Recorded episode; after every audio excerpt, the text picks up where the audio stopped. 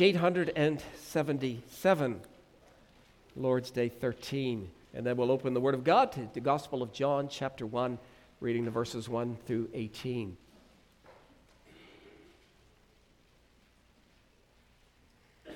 The question is asked why is he called God's only begotten Son when we also are God's children?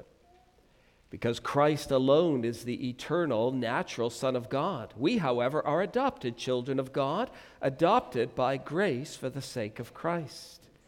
Why do you call him our Lord? Because not with gold or silver, but with his precious blood, he has delivered and purchased us body and soul from sin and from the tyranny of the devil to be his very own. Now let's open our Bibles to the Gospel of John.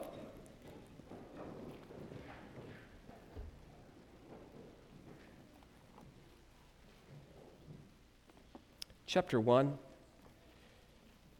reading the verses 1 to 18, and our text is the 14th verse.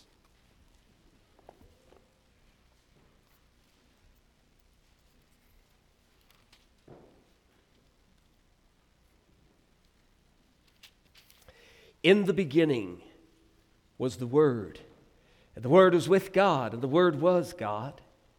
He was in the beginning with God. All things were made through him, and without him nothing was made that was made. In him was life, and the life was a light of men. And the light shines in the darkness, and the darkness did not comprehend it. There was a man sent from God whose name was John. This man came for a witness to bear witness of the light, that all through him might believe. He was not that light, but was sent to bear witness of that light. That was the true light, which gives light to every man coming into the world. He was in the world, and the world was made through him, and the world did not know him. He came to his own, and his own did not receive him. But as many as received him, to them he gave the right to become children of God to those who believe in his name, who were born not of blood, nor of the will of the flesh, nor the will of man, but of God. And here's our text, 14, verse 14. And the Word became flesh and dwelt among us. And we beheld his glory, the glories of the only begotten of the Father, full of grace and truth.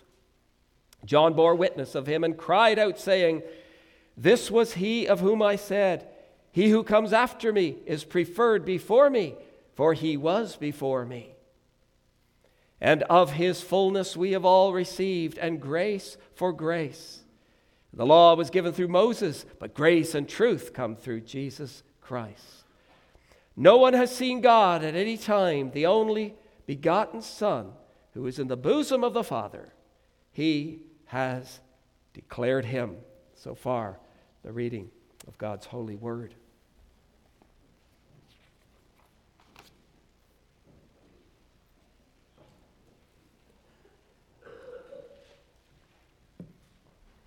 History contains numerous illustrations of people who were enthralled by their own importance. The Roman Emperor Nero liked to play the lyre. Although he was a rather poor musician, everyone praised his music because they were afraid to tell him the truth. You see, Nero sometimes uh, had people who disagreed with him put to death, and therefore they praised his terrible music. Nero said, When I die, what a loss I shall be to the art of music. When I die, what a loss I shall be to the art of music. Those in the royal court all agreed with him because they were afraid for their lives. Nero had started off a, a, reasonable ruler, but he became increasingly infatuated by his dreams of grandeur and lust for pleasure. In AD 68, Nero was deposed by a rebellion that gained the support of the Roman Senate. With his dreams of grandeur rudely terminated, he committed suicide by drinking poison. He died on the 9th of June at the age of 31. He thought of himself as a great and talented man. He reigned for 14 years, but he established such a bloody reign of terror that the world will always remember him as a tyrant. It is said that his last words were, What an artist the world loses in me. Nero was a self centered, egotistical, power hungry man, but he died without a friend in the world, having accomplished virtually nothing of lasting value. Congregation, there have been many like him throughout history. Some of the Roman emperors claimed to be gods. They descended from Jupiter, the king of the gods. Special feast days were held every year in their honor. At these grand celebrations, all Romans were commanded to worship the emperor and promise to obey him. Obey us, for we are gods. There have been numerous people in past centuries who claimed to be God or demanded worship as God. But, brothers and sisters, while many men have desired to be God, there's only one God who became man. While many men have exalted themselves, there's only one God who humbled himself. Today, I want to consider the words of John 1, verse 14, where the apostle reveals some profound things about God's only begotten Son. As we consider this thought provoking verse, I want to direct your attention to three things. He is the eternal Word, He is the incarnate Word, and He is the glorious Word. Let's read the beginning of verse 14 once again. Let's have a look. Verse 14. And the Word became flesh and dwelt among us. In this verse, John calls Jesus the Word. By calling him the Word, he was declaring that Jesus existed from the beginning. Every person in the history of this world begins to exist at conception, but the Lord Jesus existed eternally as the second person of the Godhead. Before he was conceived in the womb of Mary, he lived. As a man, he had a historical beginning. As a man, he had a historical beginning. But as God, he is without any historical beginning. In verse 14, what does John mean when he calls him the Word? We'll go back to verse 1. In the beginning was the Word, and the Word was with God, and the Word was God. He was in the beginning with God. All things were made through Him, and without Him, nothing was made that was made. The Gospel of John opens with this statement In the beginning was the Word, Logos. All who are familiar with the Old Testament immediately recognize the reference to the opening words of Genesis. God's word in Genesis is his creative utterance. Genesis 1 tells us that at creation, God said, and it was. God said, and there was. And in Psalm 33 6, which we looked at some time ago, we read these words By the word of the Lord, the heavens were made. He spoke, and it was done. John takes up this Old Testament language to tell us some important things about the divine Word. In the beginning was the Word. Jesus had no beginning of his own. When other things began, he was. He was pre existent. He did not begin to exist when the heavens and the earth were made. He was there before time began, from all eternity. In the beginning was the Word. In verse 1, John goes on to say, And the Word was with God, and the Word was God. In this statement, we see that the Word, the Logos, is both distinguished from God, was with God, and identified with God, was God. He differs from the Father, yet he is one in essence with the Father. Although he is distinct from the Father, he is not a creature. He is fully divine, just as the Father. The Word was with God, and the Word was God. Verse 2 says, have a look. He, the Word, was in the beginning with God. He existed with a Father from eternity. And verse 3 says, All things were made through him, and without him nothing was made that was made. All that was created was created through the Word, Jesus Christ. He's not a created being, even as the Father is not a created being. Rather, He is the one through whom all created beings came into existence. We read in Hebrews chapter 1 that the worlds were made through Him. And in Colossians 1, the apostle said, For by him all things were created that are in heaven and that are on earth, visible and invisible, whether thrones or dominions or principalities or powers, all things were created through him and for him. There are cults who maintain that Jesus was created by God. They reject the deity of Christ and insist that he is a creature of God. But the Bible is clear that Jesus is not a created being, but the creator of all created beings. The visible world and the invisible world find their origin in his creative power. And so, congregation, the one who is called the Word existed from eternity. Although he was conceived in Nazareth, he didn't begin in Nazareth. Although he was born in Bethlehem, he didn't begin in Bethlehem.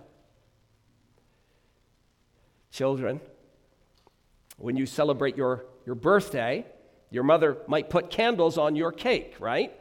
The number of candles for the number of years. You can count the number of years that you have existed. Every year, your mother adds another candle to the cake three, four, five, six, seven. You know exactly how old you are.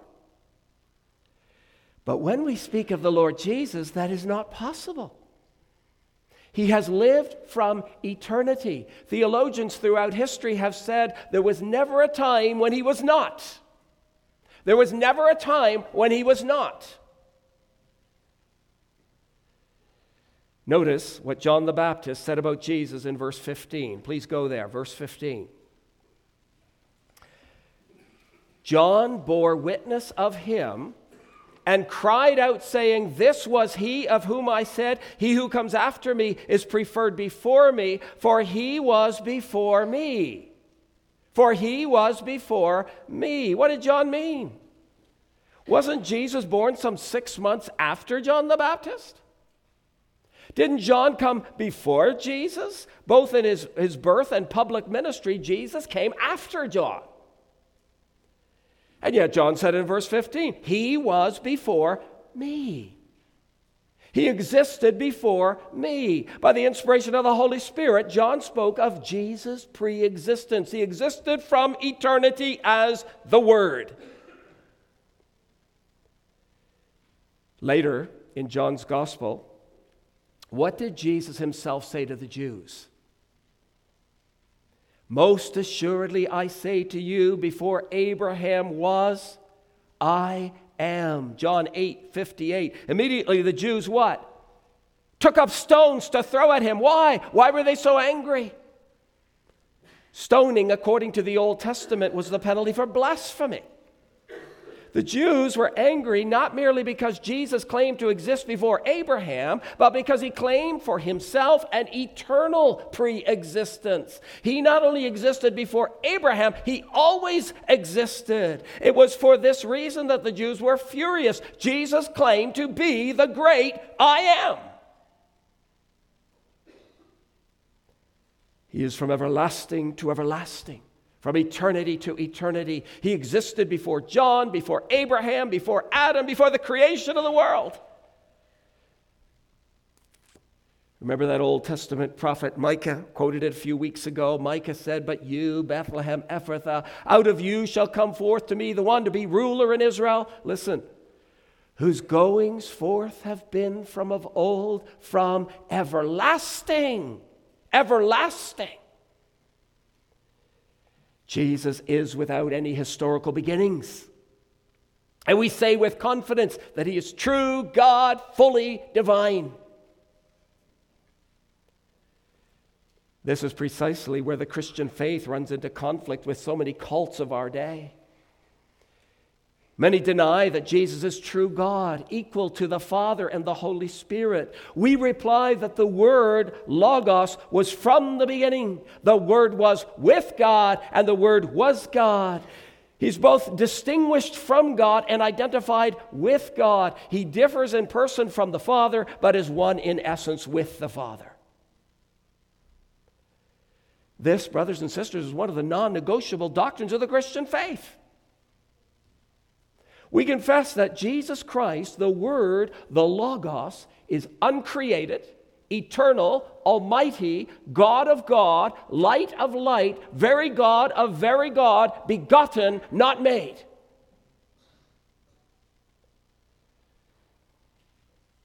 He is not a creation of the Father, but he is truly, really God Himself, the eternal, natural Son of God, the only begotten of the Father.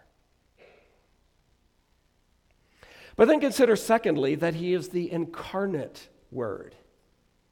He is the incarnate Word. Look at our text, verse 14. And the Word, the Logos, became flesh and dwelt among us. The eternal Word, the uncreated, the sovereign one, the author of all things, became flesh. The Word incarnate. The baby in the manger at Bethlehem was none other than the eternal Word of God. Someone said, He who is all powerful wrapped himself in perishable skin. He who is all powerful wrapped himself in perishable skin. Here in verse 14, we see the eternal Word leaving his heavenly palace taking upon himself our human nature and dwelling among us in this pit of sin, iniquity, sorrow, and suffering. The Word became flesh and dwelt among us from the palace to the pit. 2003, some of you remember this well, I'm sure. The world watched with great interest as the news announced the capture of Saddam Hussein. Several months before that, the world watched American troops enter his presidential palace, and we were all taken aback by the wealth of the Iraqi leader. The news reported that Saddam lived in a golden palace richly decorated. Luxury, wealth, and glory. He had everything he wanted. When he spoke, people listened and promptly responded. A few months after they entered the presidential palace, we all heard the report. The Iraqi dictator had been captured. Where was he found? Children, maybe some of you learned about it in school at one time or another. Where was he found? He was found in a pit in the ground. The contrast between his former life and his current existence could hardly have been greater from a palace to a pit. From the life of royalty to the life of a rat. From glory to humiliation, a small hole in the ground. The man the world saw on the television screen was certainly not the confident Saddam of a few months prior. What the world saw was a defeated, dirty, unshaven, unkempt individual. No power, no glory, no honor, no golden palace, no luxury from a palace to a pit, glory to humiliation. Brothers and sisters, if the reports of what Saddam had done to the Iraqi people were accurate, if he killed hundreds of thousands of his own people, men, women, and children, then he certainly deserved to be taken from his throne. But now consider for a moment our Lord Jesus. He who dwelt in the palace of heaven who enjoyed the worship of angels, a place of supreme delight, who received glory, honor, and power with the Father and the Holy Spirit, he who experienced no pain, suffering, or discomfort of any kind. This Lord Jesus willingly left the palace of heaven and came into this world to be humiliated, to suffer, to be rejected, and finally to die at the hands of sinners. Our Lord Jesus was not driven from his heavenly palace to live in a pit. No, congregation. He willingly left his palace and took upon himself the form of a servant and willingly endured pain and intense grief. Saddam was driven from his golden palace because of his own wickedness. Jesus left his heavenly palace because of your wickedness. Saddam ah, had to endure court proceedings and execution for his inexcusable crimes. Jesus had to endure court proceedings and was sentenced to death for your inexcusable crimes.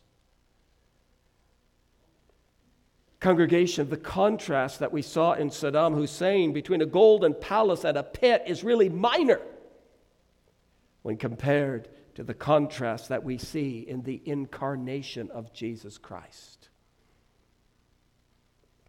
He left the incomprehensible beauty of heaven for this world, which is nothing but a pit of sin, iniquity, sorrow, and suffering. The mystery of the incarnation is unfathomable. The divine word became a real human baby. He who, was, he who made man became man.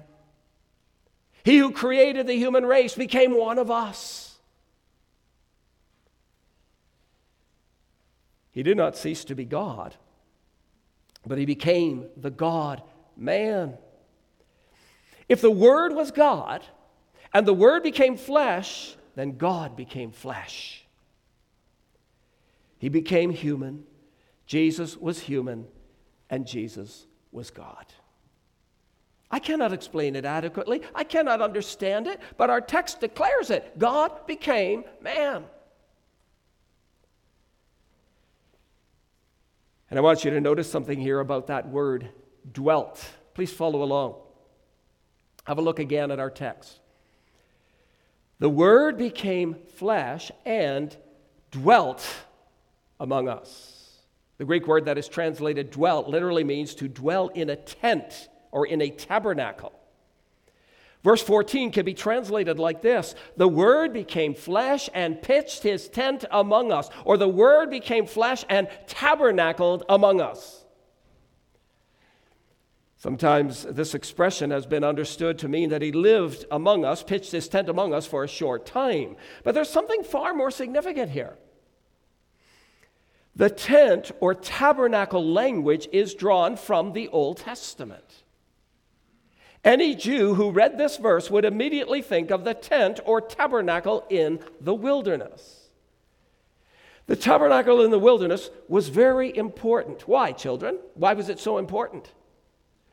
Because it was the place where God met with his people.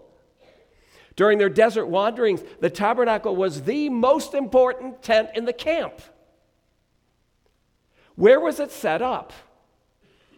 In the very middle of the camp. The 12 tribes were set up in a square around the tabernacle, three tribes on each side. In this way, the Lord symbolically dwelt in the midst of his people. The tabernacle was a place of worship, a place where God's will was revealed to man, a place where sacrifices were offered to atone for sin, a place where God and man could enjoy covenant fellowship.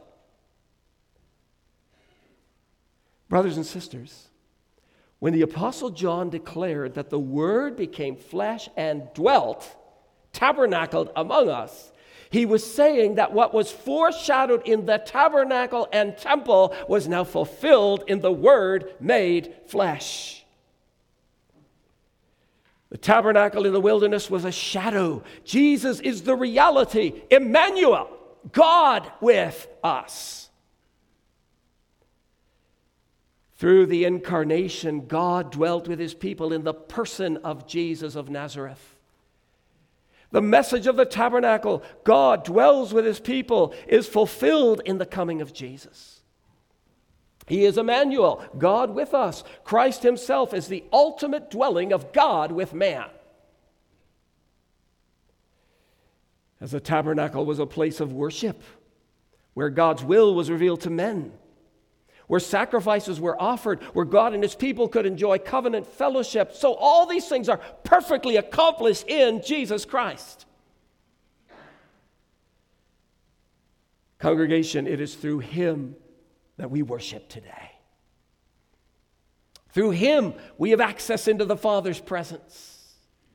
Through his suffering and death, our sins have been atoned for. Through him, the character of God has been revealed to us. He was the invisible God made visible. The Word became flesh and tabernacled among us. What a gift of love. He came and pitched his tent in our midst so that we may enjoy covenant fellowship with God. He became a man and dwelt among his people in a very personal way. That word flesh in verse 14 means that Christ took our humanity, our human nature that is subject to pain, weariness, weakness, suffering, and death. He willingly took to himself our nature with all its limitations that are part and parcel of human existence, all limitations except for sin. The infinite God, Almighty Creator, took upon himself the limitations of our flesh so that he felt human pain, sorrow, suffering, and fatigue. Imagine, brothers and sisters, the eternal Word appearing on earth as a helpless baby all he could do was lie down and stare, blink, and wiggle his tiny body. He needed to be fed, diapered, and taught like any other child, held, carried, and cared for. Truly, the incarnation is an unfathomable mystery. He became like us so that we may become like him. In his humanity, he had the same limitations common to all men, except that he was without sin. He hungered, he wept. That's why I don't particularly like the line in the Christmas song, Little Lord Jesus, no crying he makes. He wept, he cried, he endured pain, he was capable of suffering, death. In all these respects, he was just like you. Just like you. His human nature had the limitations of normal humanity, except that he was without sin. Why did he do it? To save sinners. He became like us so that we may become like him.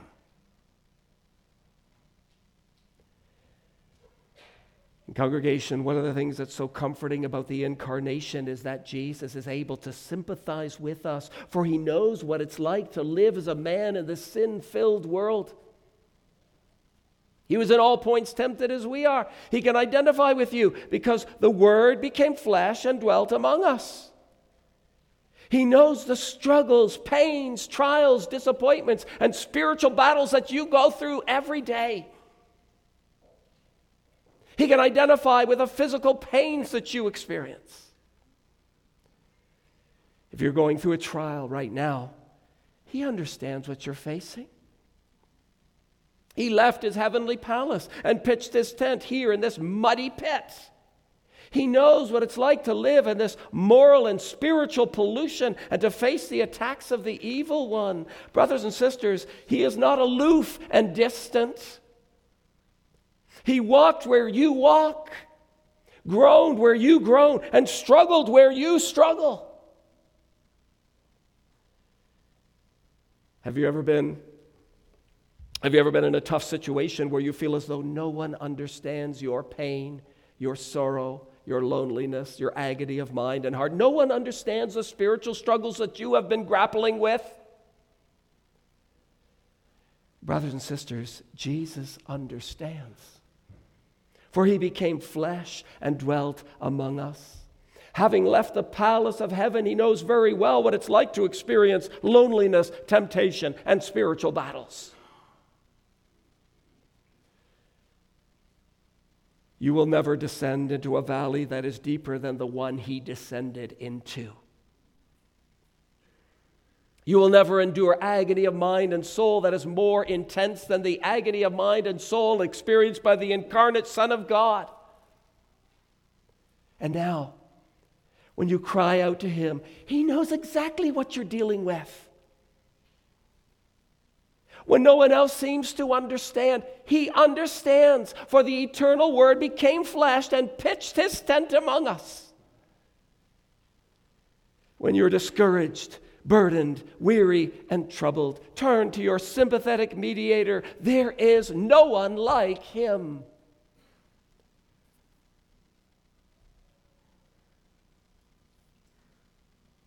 And then, thirdly, our text not only speaks of his eternal existence and his mysterious incarnation, but it also speaks of his divine glory.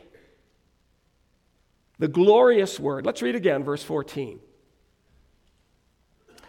And the word became flesh and dwelt among us, and we beheld his glory. The glory is of the only begotten of the Father, full of grace and truth. Notice, we beheld his glory.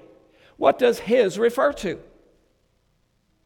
It refers to the Word. If the Word is Jesus, and if the Word is God, then in Jesus we beheld the glory of God. Down in verse 18, we read that God is invisible right? But in our text, verse 14, we learn that even though God is invisible, he has revealed himself in a special way by the incarnation. In Jesus, the only begotten of the Father, we see God's glory. Even though he is invisible, we may know him in the person of his Son, who pitched his tent among us. When we observe Jesus Christ, we know what God is like. Calling Jesus the Word implies that he is God expressing himself. Calling Jesus the Word implies that he is God expressing himself. now, a moment ago, I mentioned that the word dwelt literally means to dwell in a tent or to dwell in a tabernacle. The word became flesh and tabernacled among us. I said that for a Jew, the obvious reference here was to the tabernacle in the wilderness, the place where God met with his people. It foreshadowed the fact that Christ would become incarnate and dwell among us. Well, now, as you read on in verse 14, you come to the word glory. We beheld his glory, the glory as of the only begotten of the Father. The word glory again brings us back to what? That Old Testament tabernacle. When it was built and ready for use, an amazing thing happened. You remember the story, children? You remember what happened there? The cloud covered the tabernacle, and the glory of the Lord filled it. Moses was unable to enter because the glory of the Lord filled the tabernacle. In verse 14, John is telling his readers that Christ's glory has superseded the bright cloud of glory that appeared in the tabernacle. The glory at both the tabernacle and temple was manifested in its fullness in the Word made flesh, the only begotten of the Father. Well, what then did John see when he beheld the glory of Christ? And when did John see his glory? There was one occasion when John literally saw the glory of Christ. It was when Jesus took Peter, James, and John and brought them to a high mountain and was transfigured before them. His face shone like the sun, and his clothes became white as the light. And the same glory cloud that appeared at the tabernacle and the, in the wilderness and at the temple overshadowed them. John literally saw the glory of the divine word. On the Mount of Transfiguration, the splendor of Jesus' deity burst through the cloak of his humanity, and the transcendent majesty of God shone forth. The congregation. I don't think the transfiguration was the only thing that John had in mind when he said, We beheld his glory. I suspect John was speaking of glory that was continually revealed in Jesus' life and ministry. Look for just a moment to chapter 2. Flip to chapter 2 and go down to verse 11. This is just after the first miracle that Jesus performed, turning the water into wine at the wedding in Cana of Galilee. This is what we read at the end of that account, verse 11. This beginning of signs Jesus did in Cana of Galilee and manifested his glory. He manifested his glory. You see, congregation, for those who had eyes to see, the glory of Christ could be seen in all his words and works. This was one of the reasons for, for his coming into the world, so that in him people could behold the glory of God. Do you want to know what the invisible God is like? Then look at the life, character, and ministry of Jesus. When you come to know what he is like, you come to know what God is like.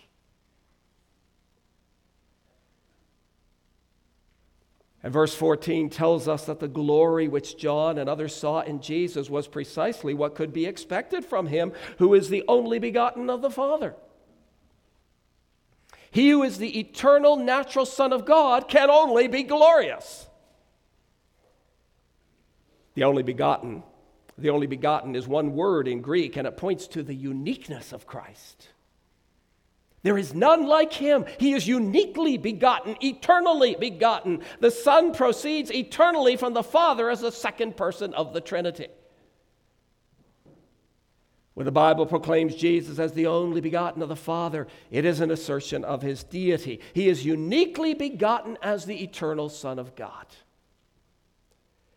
John and others saw his glory. Glory which could be expected from him who is begotten of the Father from all eternity. And our text goes on to say that he is full of grace and truth. Grace and truth. The only begotten of the Father came into this world with a message of grace. He proclaimed the gospel of grace, spoke of the free and overflowing goodness of God for guilty sinners, and lavished his goodness upon those who deserved the opposite. And John says that the only begotten of the Father is also full of truth. He spoke the truth, lived the truth, and his life was a model of truth. He is called the way, the truth, and the life. Congregation, when we look at Jesus, we see what God is like full of grace and truth. When we consider the glory of Jesus and his words and works, then we gaze upon the Father When you study his life, what do you find? You find wisdom, goodness, love, patience, grace, and truth. The character of the invisible God becomes clear through the work, life, and ministry of Jesus. He came into this world and became human so that sinners like you and me may be the recipients of God's undeserved favor. All the blessings that you enjoy for time and eternity are the result of His grace. Jesus was also born into this world so that He could bring truth to those who had been caught in the lie of the evil one. He was born into this world not because He needed us, but because we needed Him. In the coming of the only begotten, we see the glory of God's grace and truth. And, brothers and sisters, through the eternal natural Son of God, we may also now be called what? God's children. Because of his grace and truth, we are adopted children of God. He set us free from the lie and the liar. He's delivered us from our sin and from the tyranny of the devil. He has purchased us body and soul to be His very own. If you back up to verse 12, you read these words But as many as received Him, to them He gave the right to become children of God. If you receive him for who he really is, then you are God's child, his child by adoption. The eternal, natural Son of God can now be called your brother. All who are rescued with his precious blood are children of God, and thus Jesus is our elder brother. The congregation thanked God for all that he has given us through his only begotten. He has bought us, He has brought life to those who were dead, hope to those in despair, grace and truth to those who were lost. And Jesus has revealed to us the mind, heart, and character of the invisible God. Consider the wonder of the incarnation. He pitched his tent among us, dwelt among us, so that you may dwell with him in his heavenly tabernacle. What do we read in Revelation 21, verse 3? Has your mind already gone there? Behold, the tabernacle, there you have it again. Behold, the tabernacle of God is with men, and he will dwell with them, and they shall be his people. God himself will be with them and be their God. Jesus pitched his tent, tabernacled among us, and because of his grace and truth, we may dwell with him in eternity. He will pitch his tent with us forever. We shall be his people, and God himself will be with us and be our God. We will behold his glory. Receive this wonderful Savior, and he will fill your heart with everlasting joy.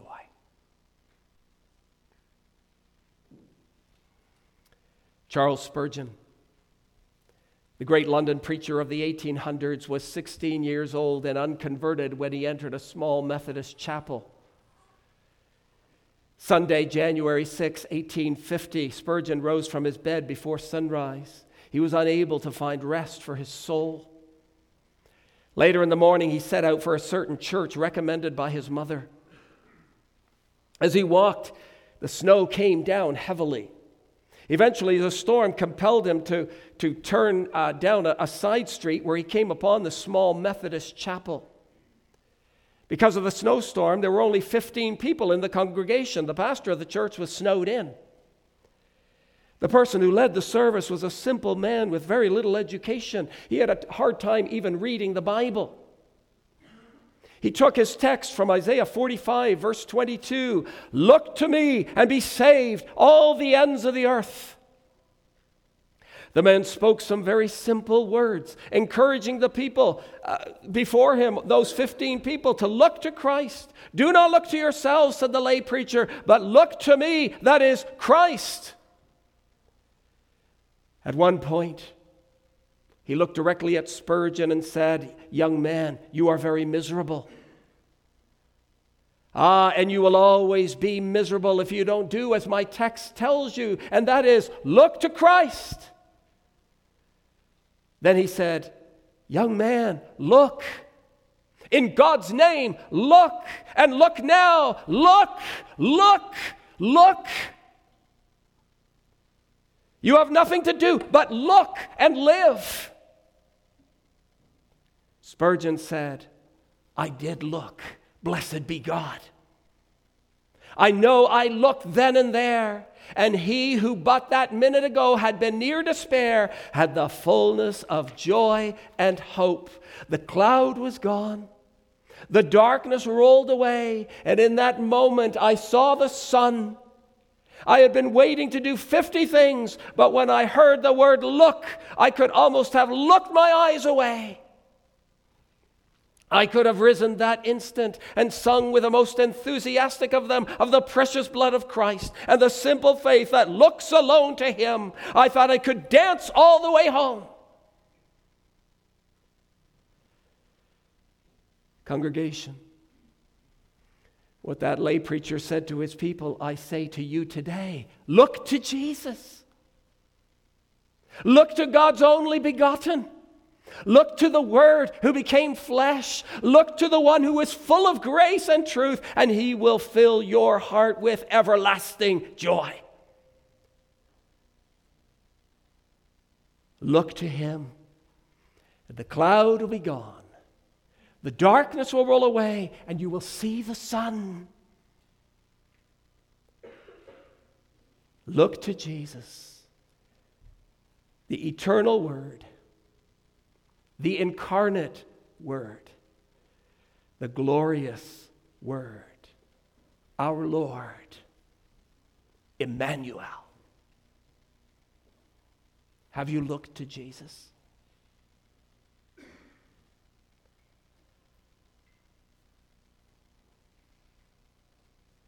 Let us pray.